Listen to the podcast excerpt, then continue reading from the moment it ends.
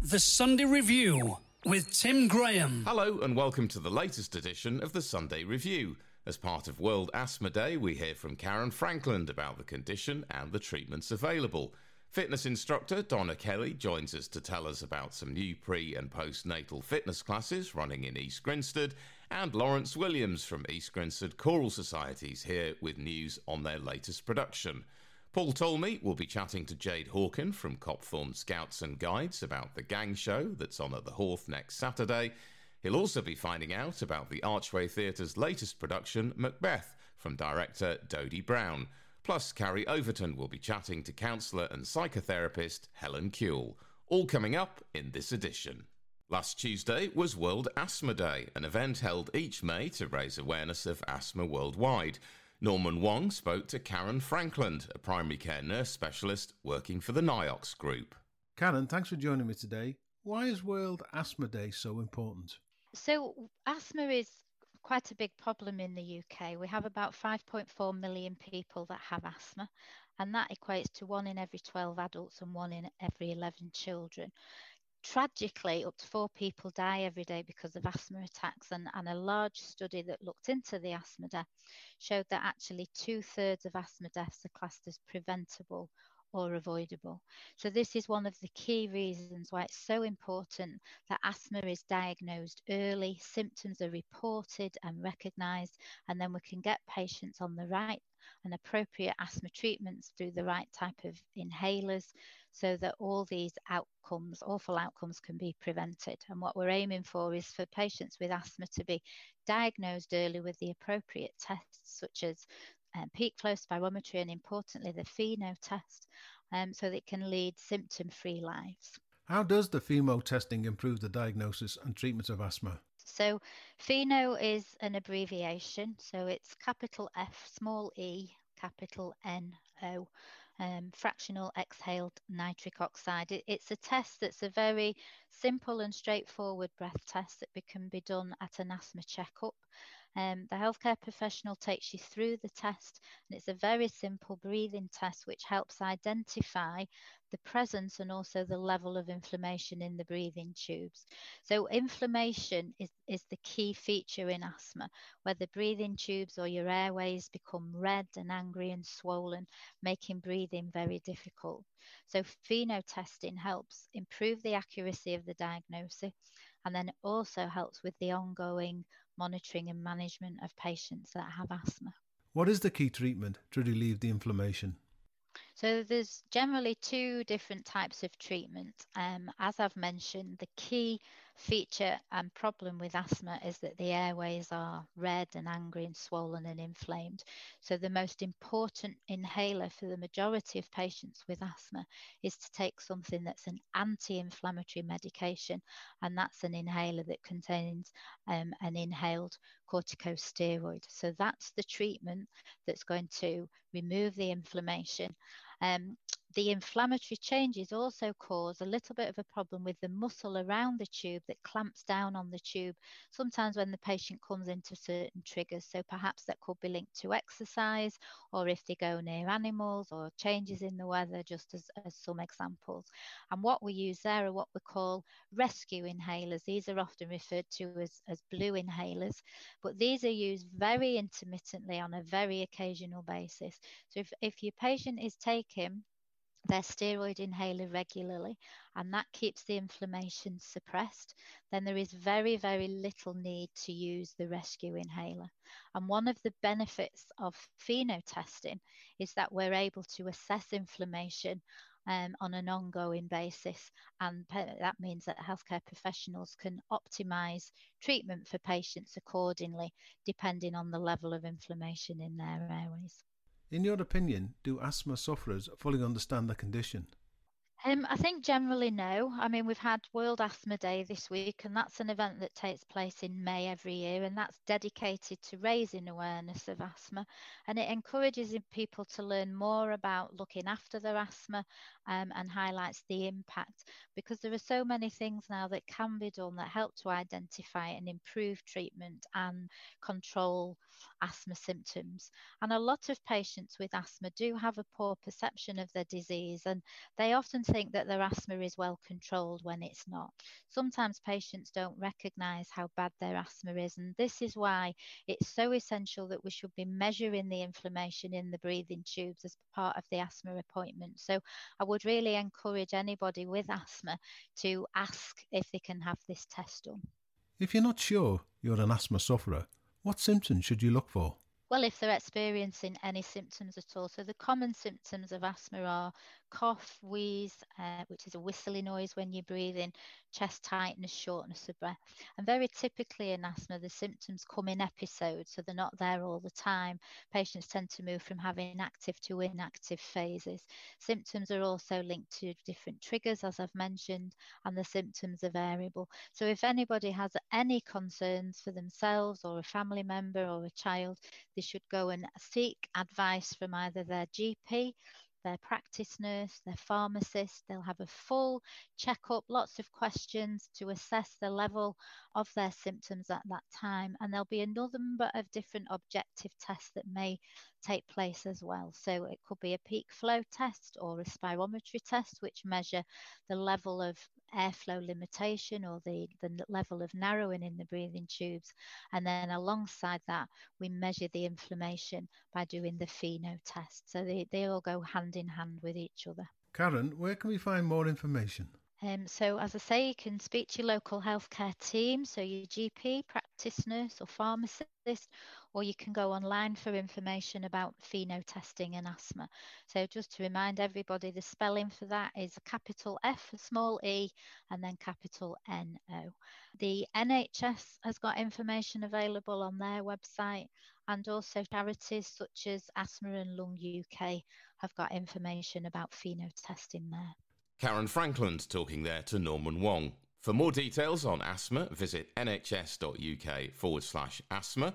That's nhs.uk forward slash asthma or asthmaandlung.org.uk. That's asthmaandlung.org.uk. We'll post links to both on Twitter at Sunday Review 107 and on facebook.com forward slash Sunday Review 107. Sweaty Mama are running new pre and postnatal fitness classes here in East Grinstead. Their aim is to help women of all fitness levels to enjoy fun and effective workouts in a relaxed and safe environment. To tell us more, I'm joined by fitness instructor Donna Kelly. Donna, welcome to the show. Now, before we talk about the classes themselves, how did you get involved in all of this? Um, so um, I've been into fitness for quite a few years, um, but um, sort of during lockdown, it became more um, more of a passion, um, and I sort of started to study um, for my fitness instructor. Um, and then last year, I fell pregnant with twins, and um, everything sort of went on hold. And my passion was always sort of pre and postnatal fitness led. And uh, when they were born, I just thought now is the time. Now is when I now is when I launch. And uh, one late night scrolling while feeding the twins, uh, scrolling through Instagram, I spotted the advert for the franchise of Sweaty Mama. And after talking to a few of the mums I went to baby massage with, we realised there is nothing in the area for mums where you can take a baby along and keep fit. So mums very often get forgotten about. We we, we our, our time to ourselves, our, our little bit of time to work out isn't deemed important to us anymore because we have to carry on with childcare. And this just seemed like the perfect way to get give everyone everything. So, describe to us then what a typical sweaty mama class is like. So, um, we we have various different classes. So, the mainline sweaty mama class is an upbeat, fun class. Um, we'll start with some cardio tracks, and um, a lot of mamas choose to baby wear in a sling or a carrier. Um, so that just gives you that extra bit of resistance when you're working out, a bit of extra weight. Um, some of the mums with slightly older children, their children will come and play with the toys that I bring at the front of the class. Um, after our cardio tracks and our resistance tracks, we'll move on to um, some floor tracks where we'll let baby lay next to us or just in front of us or just on your chest. um, so that you really get that time to bond with them while you are working out and working on yourself. Um, and then we'll finish up with a freehold track, which the babies love. Um, using them as a bit of a weight, giving them a swing around, which is something that you'd normally do at home anyway, pushing them up into the air, making them feel like they're flying, bringing them back down to your chest. Um, but this is in a more sort of controlled way where you will get your workout in. Um, and then we finish with a cool down with all the babies together and all the mums around them. That's your mainline mummy, uh, sweaty mama session. And then I'm bringing Mamilates, which is a lower paced, um, sort of more relaxing class, focusing on the core strength and um, balance and stability and breath work. Fantastic. It sounds like a really great way to involve your baby in your fitness routine. They do tend to love it. We see a lot of smiles, lots of uh, happy babies.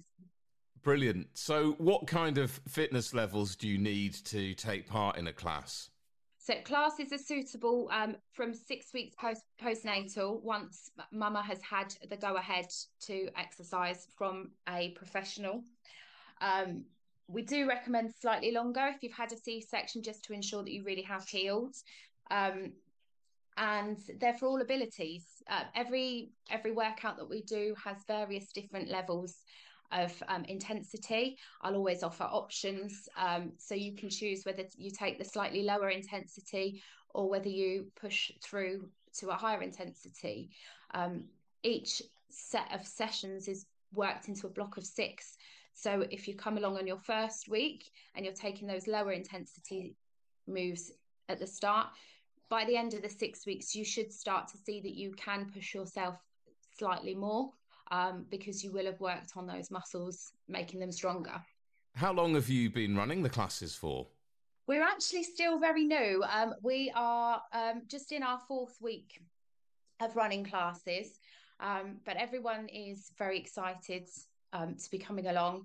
Um, everyone's enjoying it at the moment and all looking to sign up for their next six week course um, once we get to the end of this six weeks. Brilliant. So, what's the feedback been like so far? I think I see a lot of smiling faces from mums and babies um, while we're working out. Everyone just says that they look forward to the class. It, it, it is that time where they are focusing on them and not just not just being mummy. Obviously, that's the most important role when you do become a mum, but you still need to have time for yourself as well. And this is just a great way. The mums get to chat to each other after a session. Um, we've organised a, a, social last week so that we could all go out together um, to a, a bounce and roll at the local gym, just really building a community of women who look after each other and have got something in common, not just the children. So, what sort of general advice would you have then for mums who want to get back into fitness after having a baby? Um, I would say obviously don't start before you've given the go ahead before from your GP or a health visitor, um, and just start with gentle exercise. Um, in those first six weeks, it, it can be a, a, constant blur of night feeds and, and napping and or, or lack of napping, and just take the time to get out, get some fresh air, take a walk and start to build up your fitness from there. Once you do get to six weeks, I'm happy to take you into the class. We can start with the lower intensity workouts and work our way up from there. So, if someone listening is interested in getting involved, how can they try Sweaty Mama for themselves?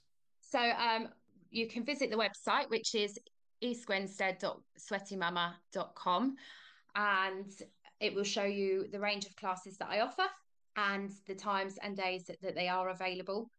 So, just on that, when and where do the classes run and how much do they cost?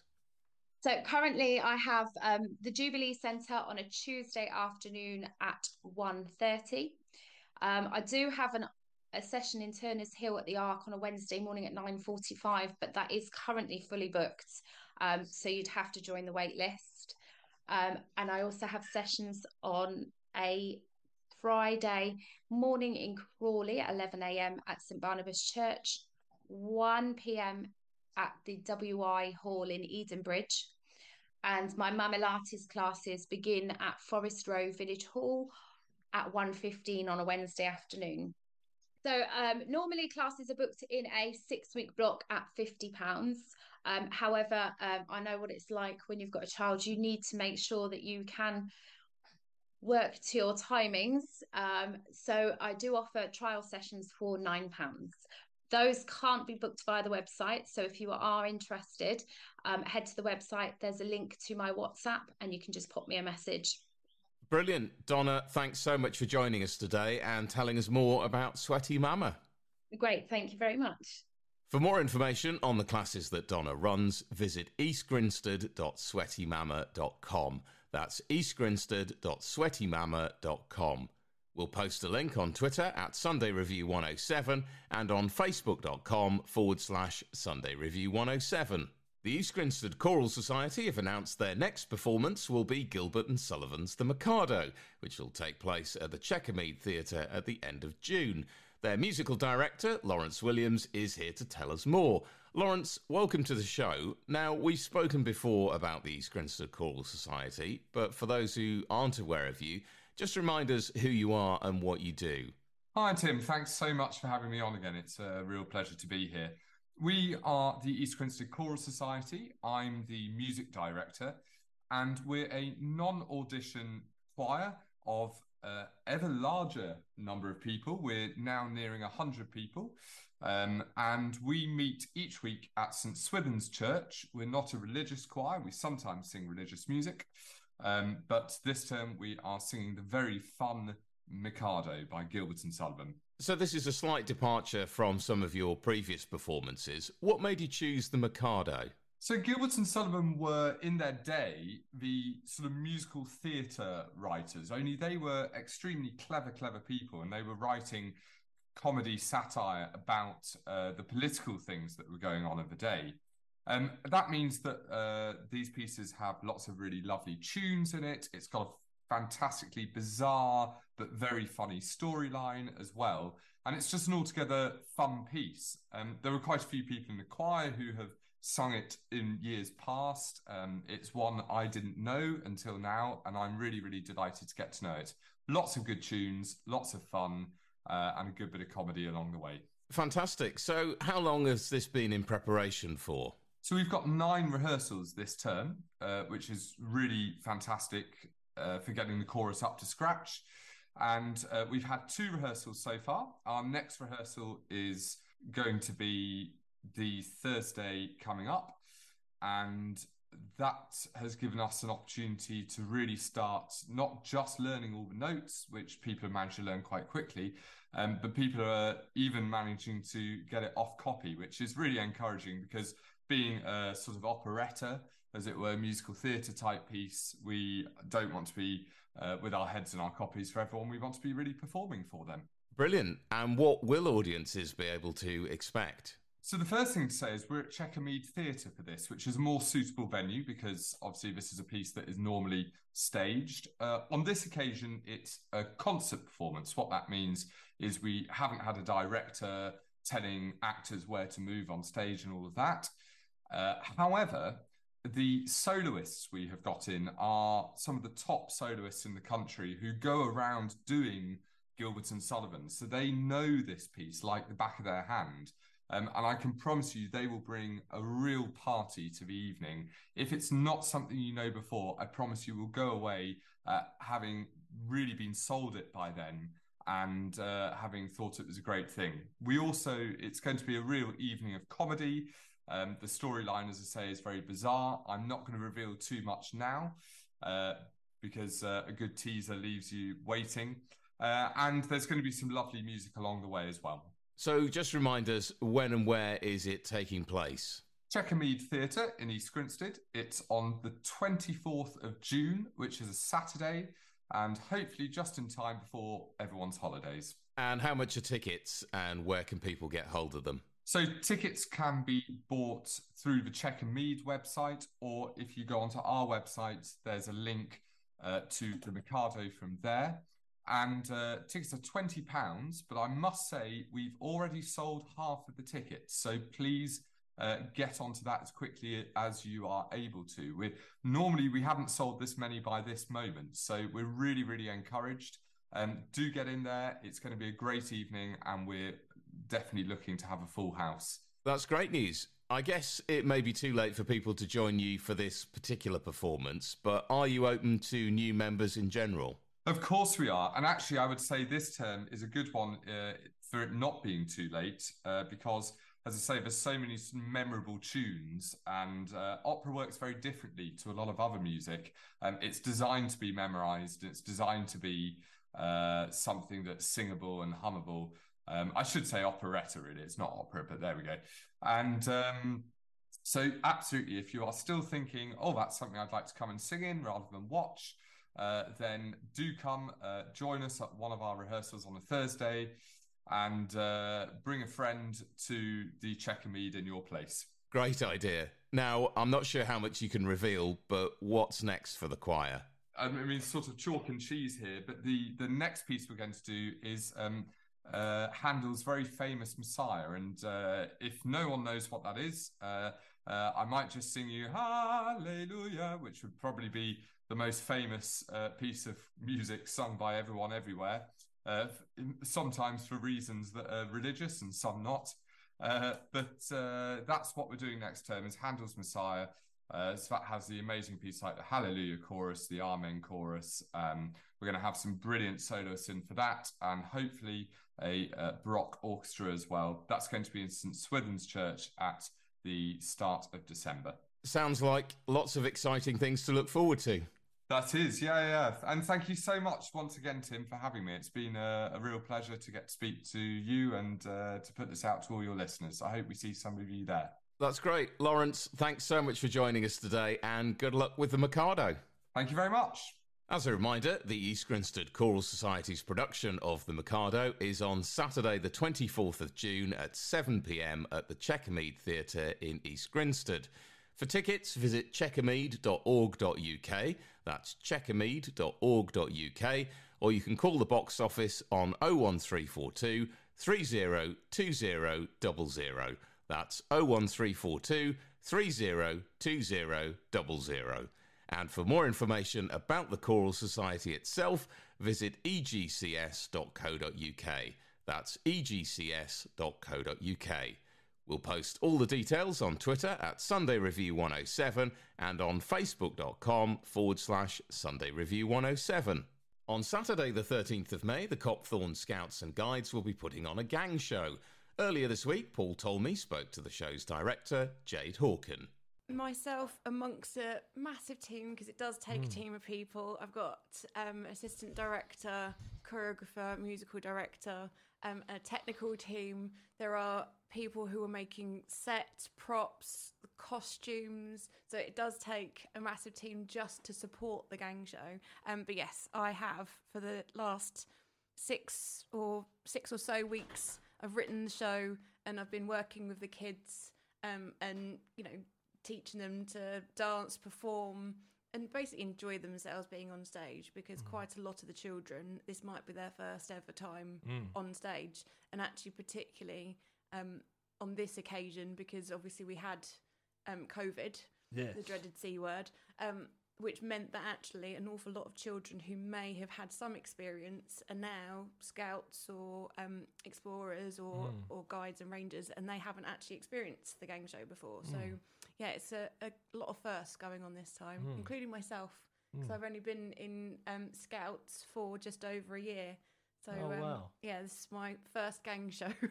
Goodness me! So this is a this is a full on operation. Then this is a massive yep. this is a massive production. Yes, it is. It's um it's grown over the years. So mm. I think um the guy the gang show has um, been going for over 50 years and it did start off in Copthorne Village Hall um, but then I think just through the sheer number of children that were joining both um, scouts and guides, uh, it then progressed to the Hawth Theatre.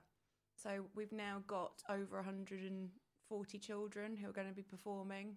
So, do you have a performing arts background yourself? Um, I did um, used to be before I went back into the world of IT and sort mm. of hmm. the boring nine to five. I used to be a stage manager. Yeah. Um, so I used to tour. I used to work in the West End. Um, I also had a theatre and education company. So mm. I used to take um, shows around to schools and we used to um, do sort of English literature shows. So, you know, three three Bears, um, Cinderella and Goldilocks, um, Aesop's Fables, all that sort of thing. So I'm very much. I used to do Stagecoach. I'm very much from a theatrical background. Um, and then my life changed when I had children, as I think many people's lives do.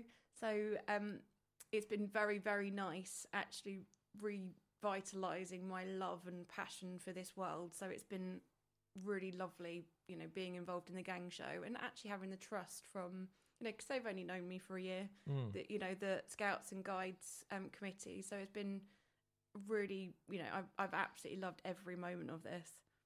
So, what can people that are going to come and see this? What can they expect? They can expect, as I alluded to earlier, amazing um, set, amazing costumes. The children, you know, are passionate. They're energetic. They they're enjoying themselves on stage, and you know, just being able to show and showcase what they have been learning the last sort of eight weeks to you know their grown ups, family, friends, etc. So it's going to be a really nice collaboration. You're going to see a collaboration of effort from everybody, and um, some amazing little surprises are going to be happening throughout the show as well. So Because yeah. it's it's nice to see the scouts and the guides come together because Yeah. they're normally sort of traditionally sort of apart, but it's Yeah. but it's nice that they're yeah. merging. Um, I don't know if um that's particularly normal or abnormal, Mm. but I know with Copthorne, um, because they sort of they are two very separate organisations, Yeah. but they do cohabit. So they do have headquarters that are right next door to each other in Copthorne. Um, and so there are events, the gang show being one of them, sports day, they do jumble sales together. So I think it's really important, as it is with the sort of Copthorne Village um, ethos, that actually, yeah, the scouts and guides come together and very much demonstrate that, you know, you can do things together. But they are very much two separate organisations.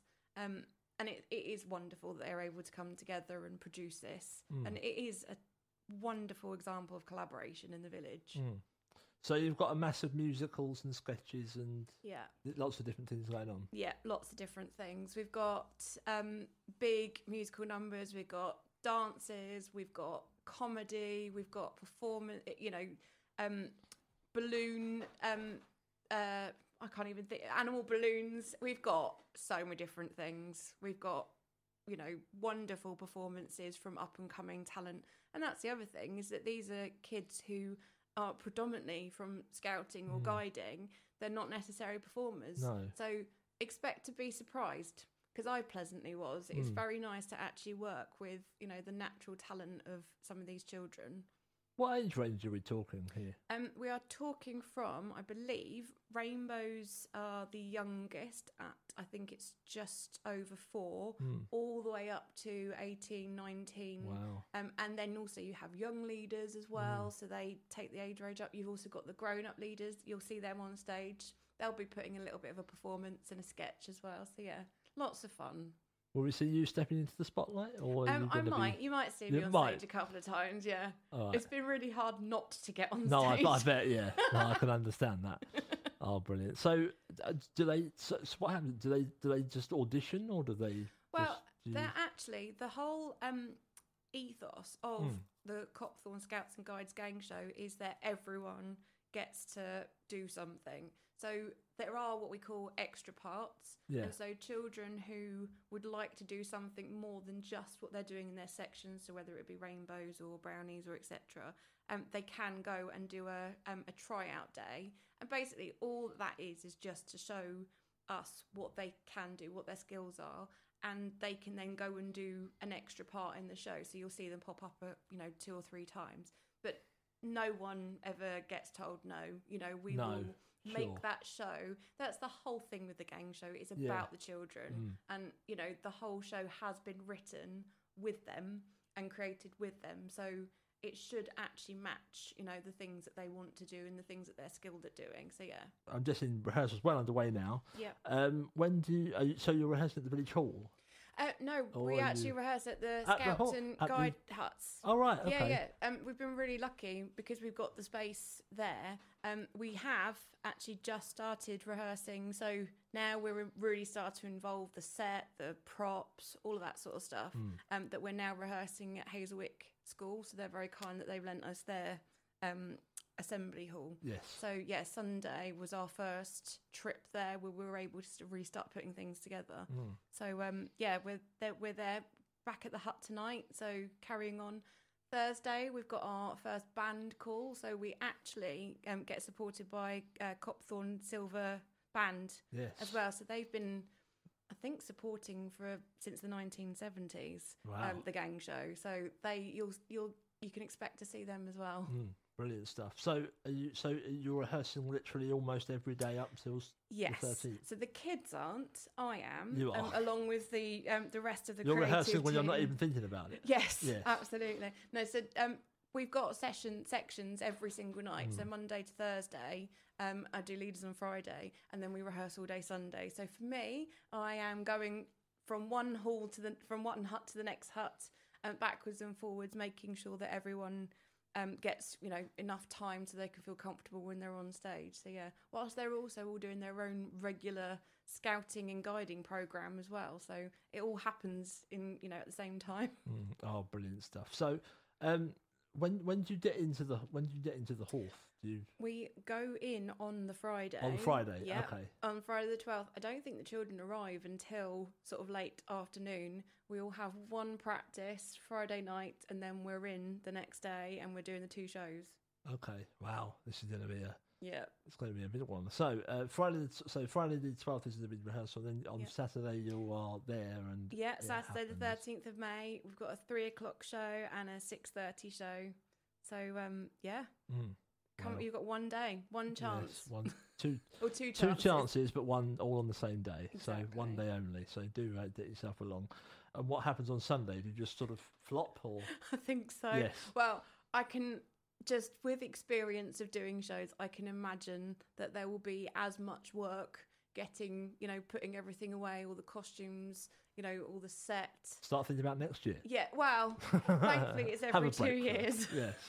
But um, yeah, I think probably have a couple of drinks because I haven't had anything for a very long time. But no, and celebrate because it, it is going to be a lovely evening Yeah. or a lovely show. It will be. Uh, so how can we? How can people uh, come along and see it? Well, you can get tickets on our website, which is gangshow.copthornescouts.co.uk. Um, and also, you can follow us on Instagram, um, which is copthorne underscore gang underscore show. Um, and also, you'll see a trailer on there that we've put together, just a little teaser, just so you can see what to expect. If people see it and want to get involved, they can then volunteer or Yeah. Um. So to participate, you Mm. have to be either uh, um, in the scouting or guiding um, Yes. organisations. But absolutely, if you want to volunteer um, as a leader, Mm. or if you want to come and volunteer in terms of, and, and actually, you could still get involved now and help with props, um, makeup, costumes. Um, I know that the costume team would very much appreciate people with an iron and ironing board to come down and help iron. I think there's about 500 costumes in this show, so Wow. a lot of ironing. Um, so yeah, no, you can absolutely come and get involved. Jade Hawken talking there to Paul Talmey. The Gang Show is on Saturday the 13th of May at 3pm and 6.30pm at the Hawth in Crawley. Tickets are available at gangshow.copthornescouts.co.uk. That's gangshow.copthornescouts.co.uk. We'll post the link along with a trailer for the show on Twitter at Sunday Review 107 and on facebook.com forward slash Sunday Review 107. On Wellbeing Weekly on Tuesday, Carrie Overton spoke to Helen Kewell, an East Grinstead based counsellor and psychotherapist who specialises in a number of areas, including bereavement. I've been a counsellor now for around seven or eight years in private practice. I started my studying prior to that and was working in, as most counsellors do, in um, voluntary placements, um, which is the start of my story, really. Um, because when I was in a voluntary placement, I was working with Cruse, which is a bereavement charity, um, and working often with people um, later in life, which we'll come on to talk about later. Um, and what brought me to it originally was a personal crisis of my own, Mm. uh, actually a bereavement. Um, and um, in in that moment, having received some counselling and feeling its power for change um, within myself, I almost immediately committed myself to to learning more about it and to and to training to become a counsellor. There's so many different sorts of counselling. So, how did you know which area you wanted to go into? Um, so when I was training, so I trained in a um, a type of counselling which is humanistic, and part of the underpinnings of that approach is um, a philosophy of life, which is um, an existential philosophy, which which it, it essentially lends itself really well to the work that I do now, because it says if you want to live well, there's a clue in the title of my book. Yeah. Um, if you want to live well and fully, then understanding and having awareness of who you are and what's going on for you allows you to do that. It frees you up to do Mm. that. And because of that approach, that lends itself really well to working with those of us in later life and Mm. people in, in the very end stages of life Mm. where we want to make the most of our lives. So Mm. it sort of lent itself to it. And then by accident, in my work with Cruse as a student counsellor, I worked a lot with people who were over the age of 80 um, in care homes and in their own homes and became very, very um, energized by that work. And my first client was uh, 95 Wow. and um, suffering a bereavement actually um, also um, experiencing dementia and um, we had the most um, what we did we did some of the most wonderful work together. And i think before going into that i thought well what what could we possibly do that's growthful for somebody who is facing the end a few years of their life? And um, it really turned all my assumptions on their head. So those two coincidences if you Mm. like well one of them not a coincidence but the other one a coincidence brought me to the specialism that i ended up in. So, now you work predominantly with elderly people? Um, I would say that my practice is at the moment about 40% of that work. Right. And I think it's really important to acknowledge that generationally, um, the people right now who are over the age of 80 or older are not necessarily going to seek help or counselling. Um, they're- we, as an as a generation, or those of us um, who, um, so you and I, Carrie, Mm. and the younger generation, um, our children's generation, are much more used to talking about their feelings. Mm. Um, so it's not they're not tending to always come to counselling. Mm. Um, what that means is I'm never 100% working in that space. I work with life transitions Right. generally um, uh, around um, approaching motherhood or approaching midlife or approaching older age. So Mm. um, there's a lot of themes that roll forward th- Mm. through those. So yes, that's a kind of a yes and no question Yeah. answer. So those transitions that you're talking about, uh, linking to what you said about the philosophical side to all of this, motherhood or moving on or or those transitions, I think are the times when we really qu- either question ourselves Mm. or lose ourselves. Is that something you find in your practice? Um, absolutely. Mm. We, I think that's a great way to put it. Lose ourselves. Um, what I notice is we become something new, but we haven't caught up. Mm. So one of the beautiful um, journeys of the counselling process is really unpicking who do I want to be now. But our body and our um, essence has moved into that new space, but we have to make sense of it and catch up. And often, what sits underneath that uh, our belief system or our um, what we come to know about what motherhood means or what midlife means or what um, old being old means and being able to unpick that Mm. and say well who do i want to be Mm. um, is really powerful Helen, tell tell us a little bit more about the work that you do with people in their later part of their life. what i notice is that as we get towards those final decades of natural life Mm. um, what's happening for us is, is, is kind of polarized.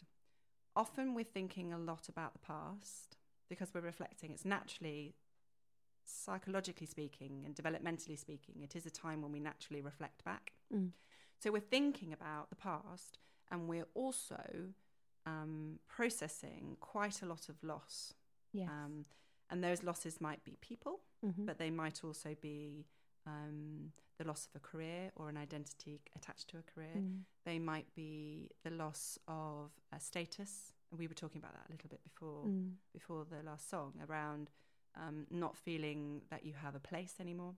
They might be um, children leaving home, grandchildren leaving home. Yeah. They, lots of, but a lot of it is loss. That's not to say it's not beautiful, but it, that, tending to be that that gets brought in to a counselling environment Mm. um, at that stage. But so the work that I try to do tends to be to focus on what's happening right now, Mm. uh, whilst also processing all of that and using the past as almost like a mirror. Does that make sense? Like Yeah. a kind of reflective mirror. So often, if somebody is struggling with the idea of their own dying, Mm. and that comes into the work all of the time Mm. in this space, um, because as a society, we don't really talk about, we don't talk openly about death. No. And I like to feel that my counselling room or, or, or their house, if I'm at their house, is a space where we can just acknowledge that Mm. and not not be be brave about that Yeah. and acknowledge it. Um, and say, okay, so when you were growing up, well, how was death handled? And then intergenerationally, those things are very different. So I have to take off my filter, everything I know, and and jump into their world Mm. with them. And so it's really about that dipping back, looking forward, staying in the present. It's that sort of balancing act. Um, So do you mean sense. learning about how their younger life formed and informed them to draw the conclusions that they have now? Is it that is that what you mean? that. And then also saying, and is that how you'd like it to be? So again, Mm. we've got that sort of liberating Mm. moment of acknowledging that. So I'll give an example with somebody that I worked with a long time ago who um, didn't understand why they were in a care home setting um, to be cared for um, towards the end of life. Mm. And for ages, I was trying to get underneath what this frustration was about. And the reason we've discovered in doing this backwards and forwards, the reason is that their childhood was one where older members of the family were cared for by the family Right. in the family home. Mm. So the frame of reference was very much we we care for people in our home and and and in multiple generations of one family living together and you know which is very much how tribal societies do it Mm. but you know we don't do it that way anymore so this is where this disconnect was coming in does that make sense Absolutely. And and I think that I always refer to it as the blueprint. Mm. That blueprint that we get can be such a positive one and also such a negative one. And I guess the starting point for people is realizing that that is their blueprint and where it came from and almost sitting looking at it like a third party and saying like you say is that what i want? Is that the blueprint that i want to have on my life? And what's the impact to your clients then of liberating themselves from it? Well they find that they can uh, so i think there's two right. types.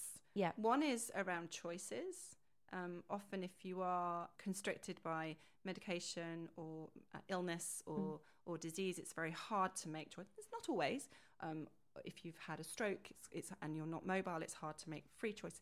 But I don't actually, there's always a choice. And the choice is in how you can orientate yourself towards the situation you're in. Mm. So, in this um, example that I was I was giving, there was a freedom in just saying, that's why I feel so frustrated. That's why I feel so cross. And then the quiet acceptance of, of where they were at because they weren't able to live independently. no Um, so there's a sort of inward choice that can happen as well. The other thing as you're talking that came to me, so we have this blueprint. The other thing that's on the blueprint with a life well lived and a long life can be trauma and multiple trauma. And that's something to really, really respect Mm. because in this reflective state of being in counselling, we I have often, we have often unearthed really early and, and a long time ago, therefore, traumas that we have to go very carefully with. Mm. Um, because, again, generationally, even for our generation, we sort of don't talk about. We, you know, we probably don't haven't Mm. dealt perhaps with some of those traumas, and that comes up more than you know. Actually, Mm. more than I realised it would Mm. um, in the telling of the life story. Yeah. Um, and then we would switch. I would switch into a more of an trauma informed. You know, very Mm. go very carefully with that. How do people find acceptance okay. in your experience? well, everyone's different. Yeah. It's not helpful for me to say that, but it is everyone's different. Yeah. Um, what I think acceptance looks like mostly is a settling in of feeling able to live fully now rather than, um, so that might be today I'm going to do this and that's okay. So fully in the now rather than being, I call it spun by or directed by um, resentment or anger or frustration, which have uh, we've kind of trawled around with us. So I Mm. think acceptance looks like being able to act in a way where you're not responding to some of those patterns that have held you back in the past. And Mm. so it doesn't often look very obvious Right. to the outward, but we notice it over a few sessions. I'll go, huh, when you said that, you didn't say, you didn't say it in a way that made it sound like you were angry. Mm. And they'll go, ah, no, do you know what? I don't feel angry. And then you go, ah, okay. So it's a it's Yeah. a slower process, if that Yeah. makes sense. Helen Kewell talking to Carrie Overton about her work as a counsellor and psychotherapist. You can listen to the whole interview on our Listen Again service, accessed via the on air menu on the meridianfm.com website. For more information about the work Helen does, visit helenkewell.co.uk. That's Helen, K E W E L L dot co dot UK. We'll post the link on Twitter at Sunday Review 107 and on facebook.com forward slash Sunday Review 107. On his mid morning show on Tuesday, Paul Talmey caught up with director Dodi Brown from the Archway Theatre to talk about their latest production, Macbeth. I'm really excited. It's it's been so much fun working on this production. Got a fabulous cast, fabulous crew, and the set looks amazing. It always does when you come to the Archway. It's it's because the last couple of directors we've had on, we've had uh, Elodie and uh, Chris as well, and they've all said how much they how it's it's one of their favourite performance spaces. We are so lucky here. We have a team called the Scenery Citizens, and whatever somebody designs, they put it together and they do it in three or four days, and just it's magical. It is. What what can people expect from this one? Um, okay, so it is set sort of in the Dark Ages, so a little earlier than often Shakespeare's Macbeth is, is set. Uh, the witches look like elemental spirits, so you've got a witch of the stone, a witch of the tree, and a witch of the water. Uh, as I said before, lots of swords, so there'll be quite a couple of nice battle scenes going on. Um, and a very earthy sort of look to the whole piece. All right, it's very exciting. Um, quite a few Archway productions are, are Shakespeare. It's nice that there's a, that that mix of traditional and then the slightly more contemporary ones. Yeah, we do try and put on a Shakespeare every year, if possible, um, and it varies. The, the the beauty of Shakespeare is you can do a modern setting, you can do a traditional Elizabethan setting, and you can play with who plays what role. So it doesn't always have to be male female. It could be a whole female cast. It could be a whole male cast, and we have the luxury of a wardrobe department here as well, so we can play around with the look of the thing. Hmm. We're, we're sat here in the in the in the dressing room, surrounded by all different types of you know costume and everything. That's the beauty of, th- of the amateur theatre, isn't it? It's just the versatility. Yeah, and, and the luxury of having such good mix of teams here. So we have people who make costumes, we have people who provide uh, the equipment. So there are lots of different experts within the group that will bring. So, for example, one of the actors has supplied the swords that we're going to be using on stage, um, and and it just makes it a real community feel. But also, we have the luxury of lots of knowledgeable people to work with. And also, it's a wonderful community. I always find it's a wonderful community feeling here as well. Oh, it's it's a wonderful it's a wonderful family place. Lots of people come from lots of different areas. Um, we've got people who've been here for seventy years, down to eight nine year olds that are in um, the youth workshop and producing their productions. How long have you been here yourself? I've been here since about 2011. Uh, started off just watching things and then got involved backstage. I really like backstage and and helping with the, that side of the plays. But also, I chaperone as well to support the young people so that they can actually be involved in productions. And got so much going on here as well. It's not just the it's not just the usual shows. It's you've also got the you've got the Dingbats improv. You've got so much going on. The youth theatre as well. Yeah, there's uh, so there is the the youth workshop, which is eight year olds upwards. Uh, Dingbats, as you mentioned, which is about fun nights to learn improvisation skills and and put on events. We've got um, we've had salsa lo- uh, a couple of weekends ago, uh, quizzes. So there's lots of other fun stuff that happens as well as your more traditional shows, and we've got some musicals coming up this year as well. Yeah, so it's it's a full on program. Um, if people want to come along, it's on. It's the usual Archway run, isn't it? Ten shows in the row. It is indeed. So, so it's Tuesday to Saturday, and then Tuesday to Saturday again. The show starts at seven forty-five, um, but do arrive early because we've got a lovely bar where you can gather before the show happens. I can vouch for that. It's a lovely bar as well. The only thing is, I have to bend over to get into the theatre. That's my that's my only problem. and one day I'm not going to be able to make it. But no, I always love coming to the Archway because there's something special about it, isn't it? It's such a beautiful little space. It's it's unique. It's it's under railway arches in Horley, so each arch um, does a different job, if you like. So you have one arch that has the wardrobe, as I said before. We've got a rehearsal space, the bar, obviously the theatre, and then we've got a, a, function room which has some of the other events. So we are. It's a real luxury to have this. So here we are now with about uh, the the show will be opening very soon what's going to happen between now and then? Because soon this room is going to be full of people getting ready into costume, and it's all very exciting. Yeah, so it will be very, very busy. There'll be a team of 13 actors in here putting wigs on, um, dressing in boots and she- having shields and all that sort of palaver that goes around the, the setting of the play. They'll be running through lines, and then the stage manager will take over, and suddenly the show will go up. Dodi Brown talking there to Paul Talmey. Macbeth runs at the Archway Theatre in Horley until the 13th of May. For tickets and further information, visit archwaytheatre.com. That's archwaytheatre.com. Or you can call the box office on 0333 666 3366. That's 0333 666 3366. And that's it for the latest edition. We've got all the information on the features you've heard today on Twitter at Sunday Review 107 or on facebook.com forward slash Sunday Review 107. I'll be back on air next Sunday morning from 10am on 107 Meridian FM or on meridianfm.com, or you can download the latest podcast. Until then, take care and have a great week ahead.